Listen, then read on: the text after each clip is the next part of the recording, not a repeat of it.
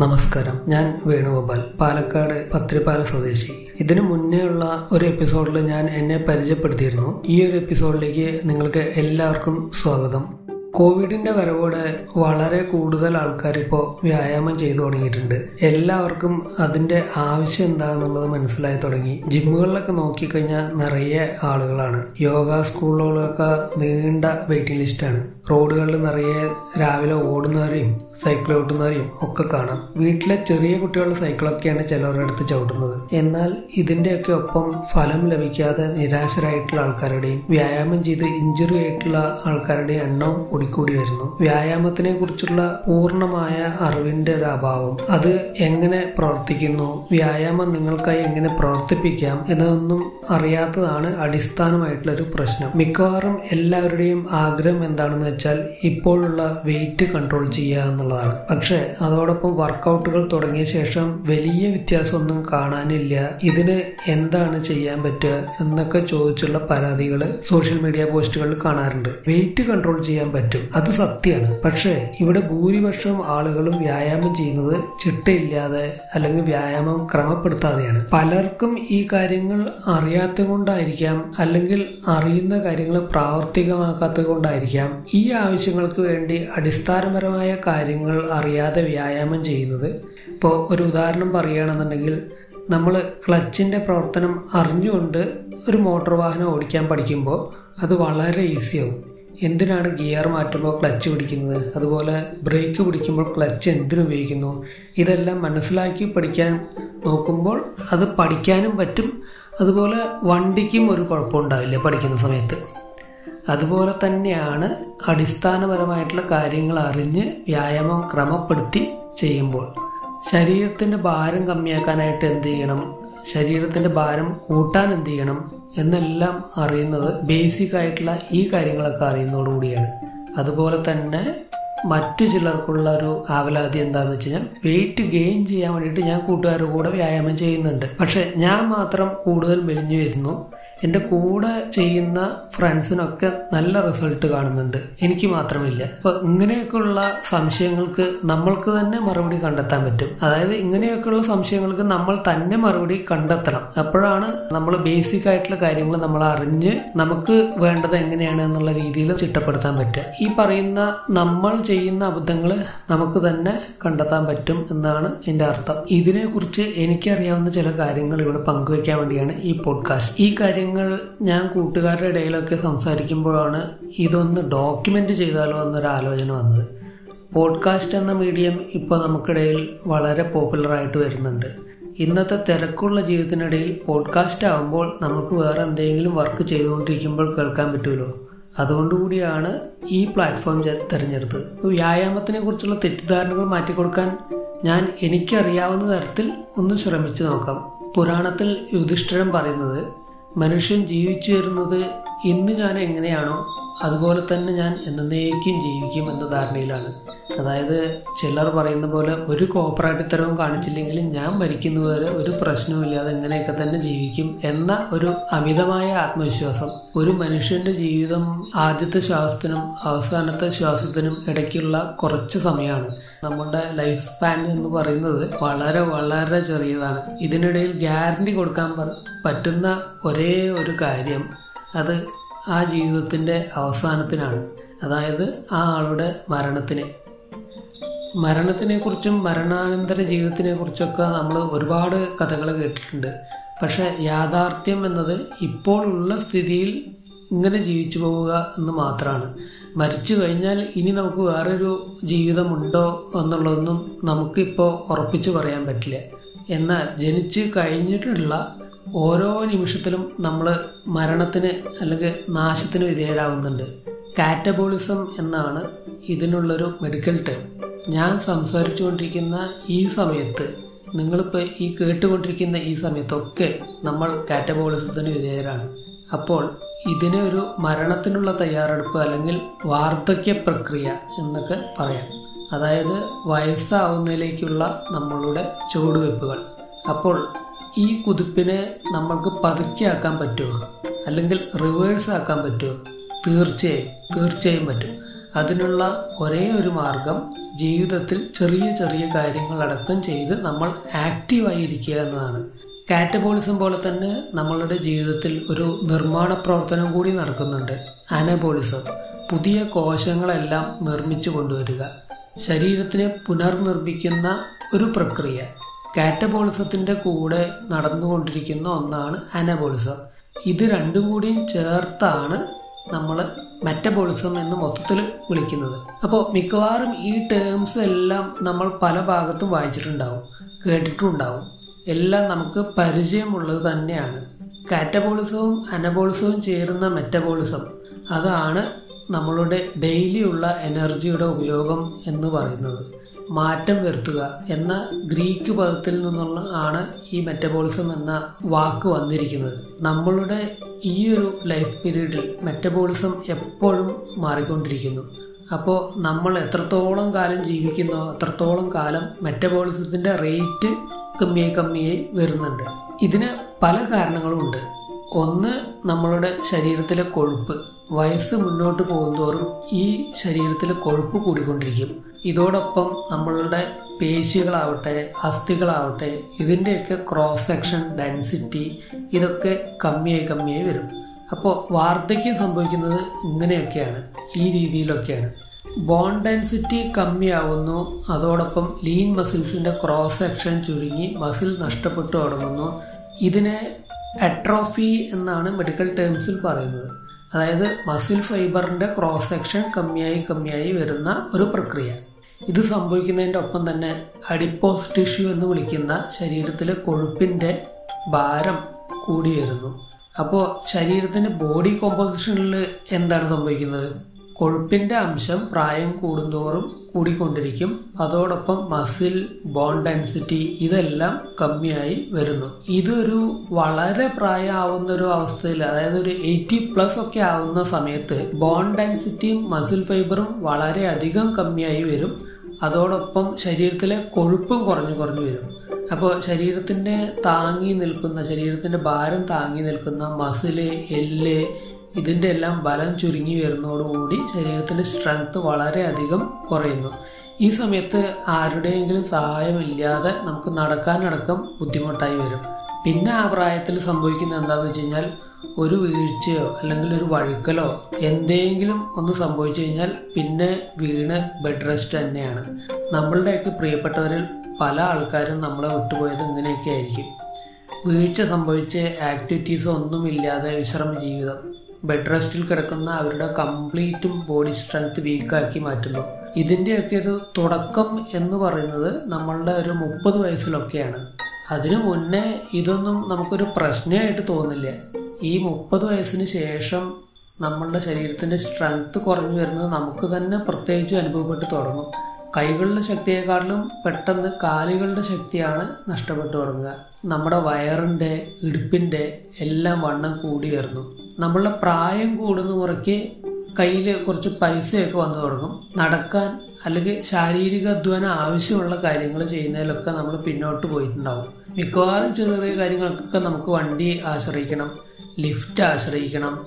അപ്പോൾ ഈ വക കാര്യങ്ങളാണ് നമ്മളെ മെല്ലെ മെല്ലെ വീക്കാക്കി കൊണ്ടുവരുന്നത്. നമ്മളുടെ എല്ലുകളിൽ കൂടുതലായിട്ട് കാണുന്ന കണ്ടന്റ് കാൽഷ്യമാണ്. ശരിക്കും ബോഡി വെയ്റ്റിന്റെ ഒരു നാല് ശതമാനം മിനറൽസ് ആണ് കോൺട്രിബ്യൂട്ട് ചെയ്യുന്നത്. നമുക്കൊരു ഇരുപത്തഞ്ച് വയസ്സുള്ളപ്പോൾ ഒരു അമ്പത് കിലോ ശരീരഭാരം ഉണ്ടെന്ന് വയ്ക്കുക അതിൽ ഒരു രണ്ട് കിലോ ഭാരം ഈ മിനറൽസിന്റെയാണ് എന്നാൽ നമ്മൾ കുറച്ചുകൂടി പ്രായമായി ഒരു അമ്പത് വയസ്സായി നമ്മളുടെ ശരീരഭാരം എഴുപത്തഞ്ച് കിലോ ആയി. അപ്പോൾ അതിൽ മിനറൽസിന്റെ ഭാരം എത്ര കാണും? ഇരുപത്തഞ്ച് വയസ്സിൽ അമ്പത് കിലോ തൂക്കമുള്ളപ്പോൾ രണ്ട് കിലോ മിനറൽസിന്റെ വെയിറ്റ് ഉണ്ടായിരുന്നു. അപ്പോൾ ആ കണക്ക് നോക്കിയാൽ എഴുപത്തഞ്ച് കിലോ ഉള്ള സമയത്ത് മൂന്ന് കിലോ മിനറൽസ് ഉണ്ടാകേണ്ടതല്ലേ? പക്ഷേ നമ്മളുടെ ഈ രീതിയിലുള്ള അലസമായിട്ടുള്ള ലൈഫ് സ്റ്റൈലൊക്കെയാണ് അതുമായിട്ടാണ് നമ്മൾ മുന്നോട്ട് പോകുന്നത് എന്നുണ്ടെങ്കിൽ അത് ചിലപ്പോൾ രണ്ട് കിലോ ഒന്നും താഴെയായിരിക്കും. അതുപോലെ തന്നെ നമ്മളുടെ മൊത്തം ശരീരഭാരത്തിൽ മസിൽസിന്റെ ഭാരവും കമ്മിയായിരിക്കും. നമ്മളുടെ സ്വന്തം ശരീരത്തിന്റെ വെയിറ്റ് കൂടി താങ്ങാനുള്ള ശേഷി നമ്മൾക്ക് ഇല്ലാതെയാവുകയാണ്. നമ്മളുടെ ബോൺ എന്ന് പറയുന്നത് ഒരു സൂക്ഷ്മതലത്തിൽ നോക്കിയാൽ ഫിഷിംഗ് നെറ്റ് അല്ലെങ്കിൽ സ്പോഞ്ച് പോലെയാണ്. സാധാരണ കേൾക്കുന്ന വാണിംഗ് മെസ്സേജ് പോലെ ശ്വാസകോശത്തിനെ പോലെ തന്നെ. അതിന്റെ ഗ്യാപ്പുകളിലായിട്ടാണ് ഈ മിനറൽസ് ഒക്കെ ഇരിക്കുന്നത്. ഫിഷിംഗ് നെറ്റ് പോലെയുള്ള ഈ ഒരു രൂപഘടന അത് കീറിപ്പോവുകയാണെങ്കിൽ എങ്ങനെയുണ്ടാവും? അങ്ങനെയാണ് നമ്മളുടെ എല്ലിന്റെ ബലം കുറഞ്ഞു കുറഞ്ഞു വരുന്നത്. അതോടെ ഇതിനൊന്നും നമ്മളുടെ ശരീരത്തിന്റെ വെയിറ്റിനെ താങ്ങാൻ പറ്റില്ല. എല്ലിന്റെ ജോയിന്റുകൾക്ക് ലിഗമെൻസിന് ഇതിനൊന്നിനും നമ്മളെ ഭാരം താങ്ങാൻ പറ്റില്ല. പിന്നെ അമിതമായിട്ടുള്ള ഭാരം കാരണം ജോയിന്റുകളിലൊക്കെ മെല്ലെ മെല്ലെ വീക്കം വരും. അവിടെയൊക്കെ നീര് വന്ന് നിറയും. അതോടെ മുട്ടുകളിലെ വേദനയും ഒക്കെ നമ്മളുടെ ഒരു സ്ഥിരമായിട്ടുള്ളൊരു പ്രശ്നമാവും. ആ സമയത്താണ് നമ്മൾ ഈ ഓർത്തോ ഹെർബ് ഫിസിയോതെറാപ്പി അങ്ങനെയുള്ള ഓരോരോ ഭാഗങ്ങളിലായിട്ട് പൈസ ചെലവാക്കിക്കൊണ്ടിരിക്കുന്നത്. ഇതൊക്കെ നേരത്തെ പറഞ്ഞിട്ടുള്ള ആ വീഴ്ചയിലേക്കും ബെഡ് റെസ്റ്റിലേക്കും ഒക്കെ നമ്മളെ കൊണ്ടെത്തിക്കും. അതുപോലെ തന്നെ പ്രായം കൂടുന്തോറും നമ്മുടെ ശരീരത്തിലെ ഈസ്ട്രജൻ ടെസ്റ്റോസ്റ്ററോൺ പോലെയുള്ള ഹോർമോണുകളുടെ അളവ് കുറഞ്ഞു വരുന്നു. ഇതിൽ തന്നെ മെയിൻ ആയിട്ടുള്ളൊരു പ്രശ്നം ഇൻസുലിൻ സെൻസിറ്റിവിറ്റിയാണ് ഇൻസുലിൻ എന്നത് ഒരു അനബോളിക് ഹോർമോൺ ആണ്. അതായത് അത് ശരീരത്തിനെ റീക്രിയേറ്റ് ചെയ്യാൻ സഹായിക്കുന്ന ഒരു ഹോർമോണാണ് ശരീരത്തിലെ കോശങ്ങൾ ഇൻസുലിനോട് വളരെ നന്നായിട്ട് പ്രതികരിക്കുന്നുണ്ട് എങ്കിൽ ശരീരത്തിലെ കോശങ്ങൾക്ക് രക്തത്തിലെ ഗ്ലൂക്കോസ് കൂടുതൽ ഫലപ്രദമായിട്ട് ഉപയോഗിക്കാനും രക്തത്തിൽ പഞ്ചസാര കുറയ്ക്കാനും എല്ലാം കഴിയും. പ്രായമാകുമ്പോൾ ഈ ഇൻസുലിൻ പ്രൊഡക്ഷൻ മെല്ലെ മെല്ലെ കമ്മിയായി വരുന്നു അത് കാരണം കൊണ്ട് നമ്മളുടെ സെൽസിന് ആവശ്യമുള്ള ന്യൂട്രീഷൻസ് വളരെ കമ്മിയായിട്ട് ആയിരിക്കും കിട്ടുക. നമ്മളുടെ ഊർജത്തിന്റെ ലെവൽ വളരെ താഴെയാകും. നമുക്ക് ഡെയിലി ഉള്ള ആക്ടിവിറ്റീസ് ചെയ്യാനുള്ള മൂടടക്കം ഉണ്ടാവില്ല. അതുപോലെ തന്നെ പ്രായം കൂടുന്തോറും ഹാർട്ട് ലങ്സ് ഡൈജസ്റ്റീവ് സിസ്റ്റം ഇതിന്റെയൊക്കെ കാര്യക്ഷമതയും കുറയും. ഒരു ഉദാഹരണം പറഞ്ഞാൽ നമ്മൾ പണ്ട് കോളേജിലൊക്കെ പോകുന്ന ആ സമയത്ത് വൈകുന്നേരം ഒരു എണ്ണക്കടിയൊക്കെ കഴിച്ചു കഴിഞ്ഞാൽ എന്തുണ്ടാവും? ഒന്നും സംഭവിക്കില്ല. നമുക്ക് അടുത്ത ദിവസം ഓർമ്മയും കൂടി കാണില്ല? പക്ഷെ ഇപ്പോഴത്തെ കാര്യമാണെന്നുണ്ടെങ്കിലോ ഇപ്പോൾ ഒരു മുപ്പത്തഞ്ച് വയസ്സിലൊക്കെ അല്ലെങ്കിൽ അതിന് കൂടുതലൊക്കെ ഉള്ളവരുടെ ഒരു കാര്യം നോക്കിക്കഴിഞ്ഞാൽ ഇപ്പോൾ ഓഫീസിലത്തെ ഒരു മീറ്റിംഗ് ഒക്കെ കഴിഞ്ഞ് ഒരു എണ്ണക്കടി കാണുമ്പോൾ കഴിക്കാൻ പോകുന്നതിന് മുന്നേ നാളത്തെ വയറിന്റെ കാര്യമാണ് ഓർമ്മ വരിക. അപ്പോൾ വയസ്സ് കൂടുന്തോറും നമുക്ക് ഹൃദയമുണ്ട് വയറൊക്കെ ഉണ്ട് പക്ഷെ അതിന് പരീക്ഷിക്കാനുള്ള ഒരു ധൈര്യം കാണില്ല. വയസ്സാവുന്നതിന്റെ കാര്യം പറഞ്ഞുകൊണ്ടിരുന്നാൽ ഒരുപാട് പറയണ്ട്. നമ്മളൊക്കെ കുറെ അനുഭവിച്ചുകൊണ്ടിരിക്കുന്നുണ്ട്.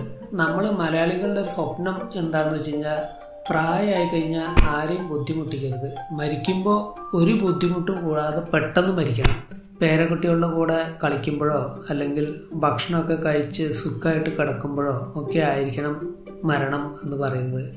ഈ ആഗ്രഹം ഇങ്ങനെയൊക്കെയാണ്. പക്ഷെ ഇതിനു വേണ്ടിയിട്ട് ബുദ്ധിമുട്ടാൻ നമ്മൾ റെഡിയല്ല.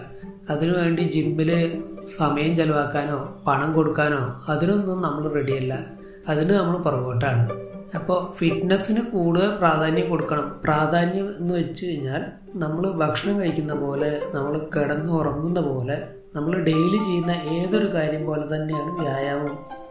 അതിനു വേണ്ടിയിട്ട് സമയം പണം ഒക്കെ ചിലവാക്കേണ്ടി വരും. പണം ചിലവാക്കുന്നത് നമ്മളൊരു ഇൻവെസ്റ്റ്മെന്റ് ആയിട്ട് മാത്രം കണക്കാക്കിയാൽ മതി.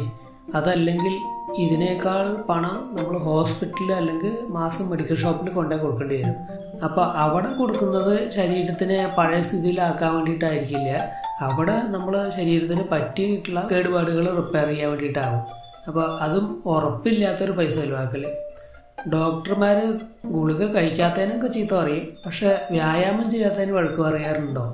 ഉണ്ടെന്നുണ്ടെങ്കിൽ അവരാണ് നല്ല ഡോക്ടർ ഇനി അവരെ കൺസൾട്ട് ചെയ്താൽ മതി. അപ്പോൾ വെറും ഒരു പന്ത്രണ്ട് ആഴ്ച കറക്റ്റായി പ്ലാൻ ചെയ്തിട്ടുള്ള ഒരു എക്സസൈസ് നമ്മൾ ചെയ്തു പോവുകയാണെങ്കിൽ തന്നെ ഇപ്പോഴത്തെ നമ്മളുടെ പ്രായത്തിനെ നമ്മൾക്ക് പുറകോട്ട് കൊണ്ടുപോകാൻ പറ്റും. പ്രായത്തിനെ പുറകോട്ട് കൊണ്ടുപോവുക എന്ന് വെച്ച് കഴിഞ്ഞാൽ ഈ പ്രായത്തിൽ നിന്നും നമുക്ക് ഒരു അഞ്ചോ പത്തോ വർഷം ചെറുപ്പം ആവാനായിട്ട് പറ്റും. ഇത് എനിക്ക് സ്വയം ചെയ്ത് ബോധ്യമായിട്ടുള്ളൊരു കാര്യമാണ്. ഞാൻ എന്റെ പതിനാല് വയസ്സുള്ള മകനെ കേട്ടിപ്പോൾ പുറത്തേക്ക് പോകുമ്പോൾ അനിയനാണോ? എന്നൊക്കെ കേൾക്കാൻ പറ്റുന്നുണ്ട്. അവർ കണ്ണുപൊട്ടന്മാരൊന്നല്ല കേട്ടോ. ഈ വ്യായാമം എന്ന് പറയുന്നത് എങ്ങനെയാണ് ആന്റി ഏജ് ആയിട്ട് മാറുന്നത്? അല്ലെങ്കിൽ പ്രായത്തിന് പിന്നോക്കം എങ്ങനെയാണ് അത് കൊണ്ടുപോകുന്നത്? വ്യായാമം ചെയ്യുമ്പോൾ നമ്മളുടെ ശരീരത്തിൽ സൂക്ഷ്മതലത്തിൽ നോക്കുകയാണെന്നുണ്ടെങ്കിൽ ഒരു ബ്രേക്ക് ഡൗൺ ആണ് നടക്കുന്നത്. അതായത് നമ്മൾ വ്യായാമം ചെയ്യുന്ന ആ ഭാഗത്ത് ആ വ്യായാമം അത് എൻഗേജ് ആകുന്ന ആ ഭാഗത്ത് നേരത്തെ പറഞ്ഞു പോയിട്ടുള്ള കാറ്റബോളിസം എന്ന പ്രോസസ്സ് നടക്കുന്നു. അതിൽ സംഭവിക്കുന്നത് വ്യായാമത്തിന്റെ തീവ്രതയിൽ നമ്മളുടെ ടിഷ്യൂസ് കോശങ്ങളെല്ലാം നശിച്ചു പോകുന്നു. അതോടൊപ്പം തന്നെ നേരത്തെ പറഞ്ഞ നിർമ്മാണ പ്രക്രിയയായിട്ടുള്ള അനബോളിസം നടക്കുന്നു.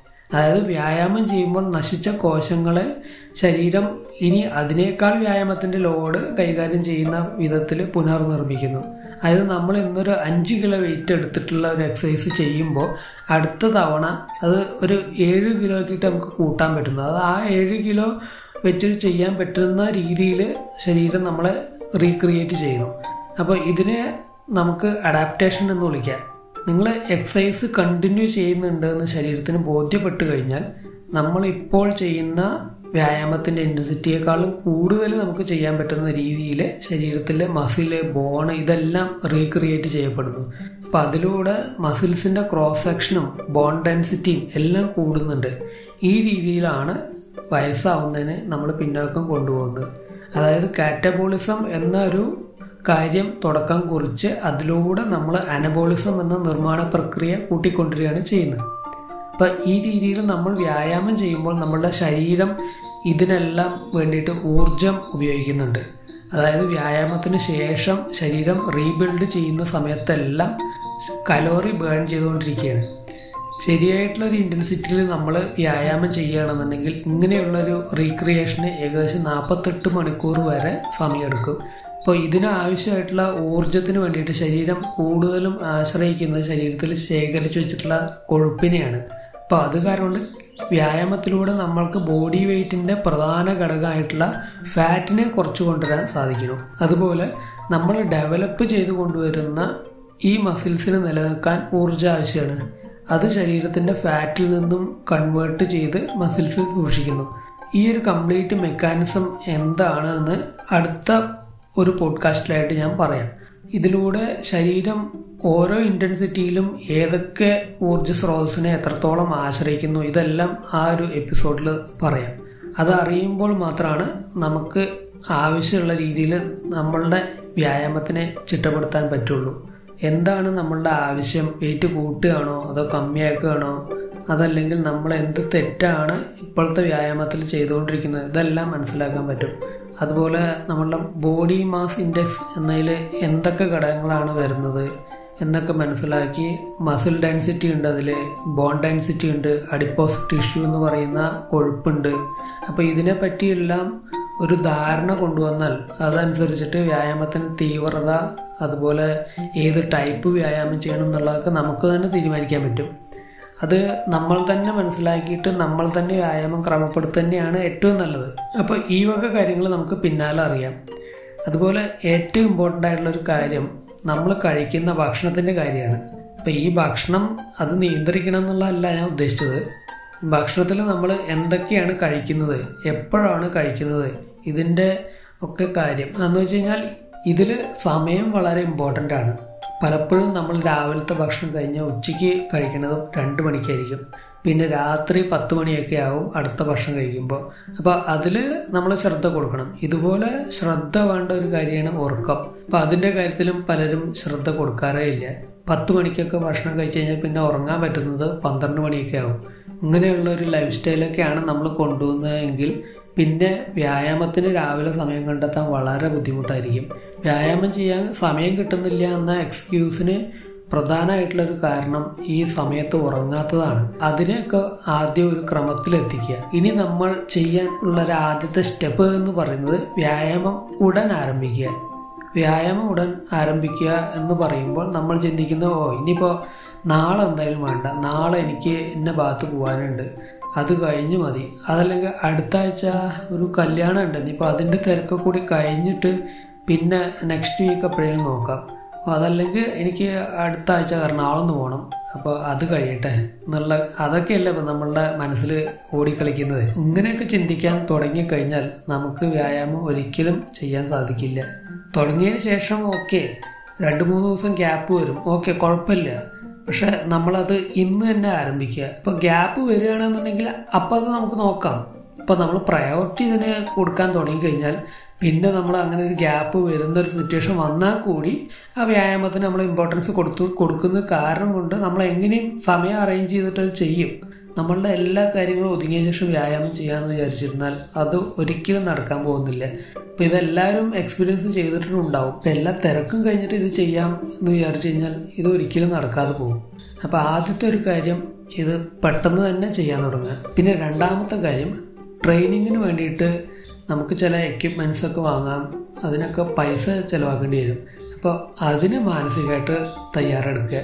ഇത് പൈസ വേസ്റ്റായിട്ട് പോകുന്നതായിട്ട് കണക്കാക്കണ്ട. ഇത് നമുക്കും നമുക്ക് വേണ്ടപ്പെട്ടിട്ടുള്ള ആൾക്കാർക്കും വേണ്ടിയിട്ട് ചിലവാക്കുന്ന ഒരു പൈസയായിട്ട് മാത്രം കരുതിയാൽ മതി. ഇതെല്ലാമാണ് എനിക്ക് ഈ എപ്പിസോഡിൽ പങ്കുവയ്ക്കാനുള്ളത് ഇതിന്റെ ബേസിക് ആയിട്ട് എനിക്കറിയാവുന്ന കുറച്ച് കാര്യങ്ങൾ വരുന്ന എപ്പിസോഡുകളിൽ പങ്കുവയ്ക്കാനായിട്ടാണ് ഞാൻ ആഗ്രഹിക്കുന്നത്. ഒരു കാര്യം ഇപ്പോൾ ഒന്നുകൂടി ഞാൻ ആവർത്തിച്ചോട്ടെ. ഞാൻ ഇതിൽ പ്രൊഫഷണൽ ആയിട്ടുള്ള ആളൊന്നുമല്ല. എനിക്ക് അറിയാവുന്ന കാര്യങ്ങളാണ് ഇത്. അപ്പോൾ ഇത് തീർച്ചയായിട്ടും ഈ കാര്യത്തിൽ എന്നെക്കാളും അറിവുള്ള ആൾക്കാർ ഇത് കേൾക്കുകയാണെന്നുണ്ടെങ്കിൽ അവർ ഇതിലെ തെറ്റുകൾ എന്താണെന്നുള്ളത് ചൂണ്ടിക്കാണിക്കുക. അല്ലെങ്കിൽ കൂടുതലായിട്ട് എന്തെങ്കിലും ഇൻഫർമേഷൻ ഷെയർ ചെയ്യുകയാണെന്നുണ്ടെങ്കിൽ അത് എന്റെ അറിവിന് തുടർച്ചയായിട്ടുള്ള എന്റെ ഒരു മാറ്റത്തിനും അത് വലിയൊരു മുതൽക്കൂട്ടായിരിക്കും. ഈ ഒരു എപ്പിസോഡ് ഇവിടെ അവസാനിക്കുകയാണ്. അപ്പം ഞാൻ വേണുഗോപാൽ ഇനി അടുത്തൊരു എപ്പിസോഡിൽ എന്നെ നിങ്ങൾക്ക് ഇനിയും കേൾക്കാം.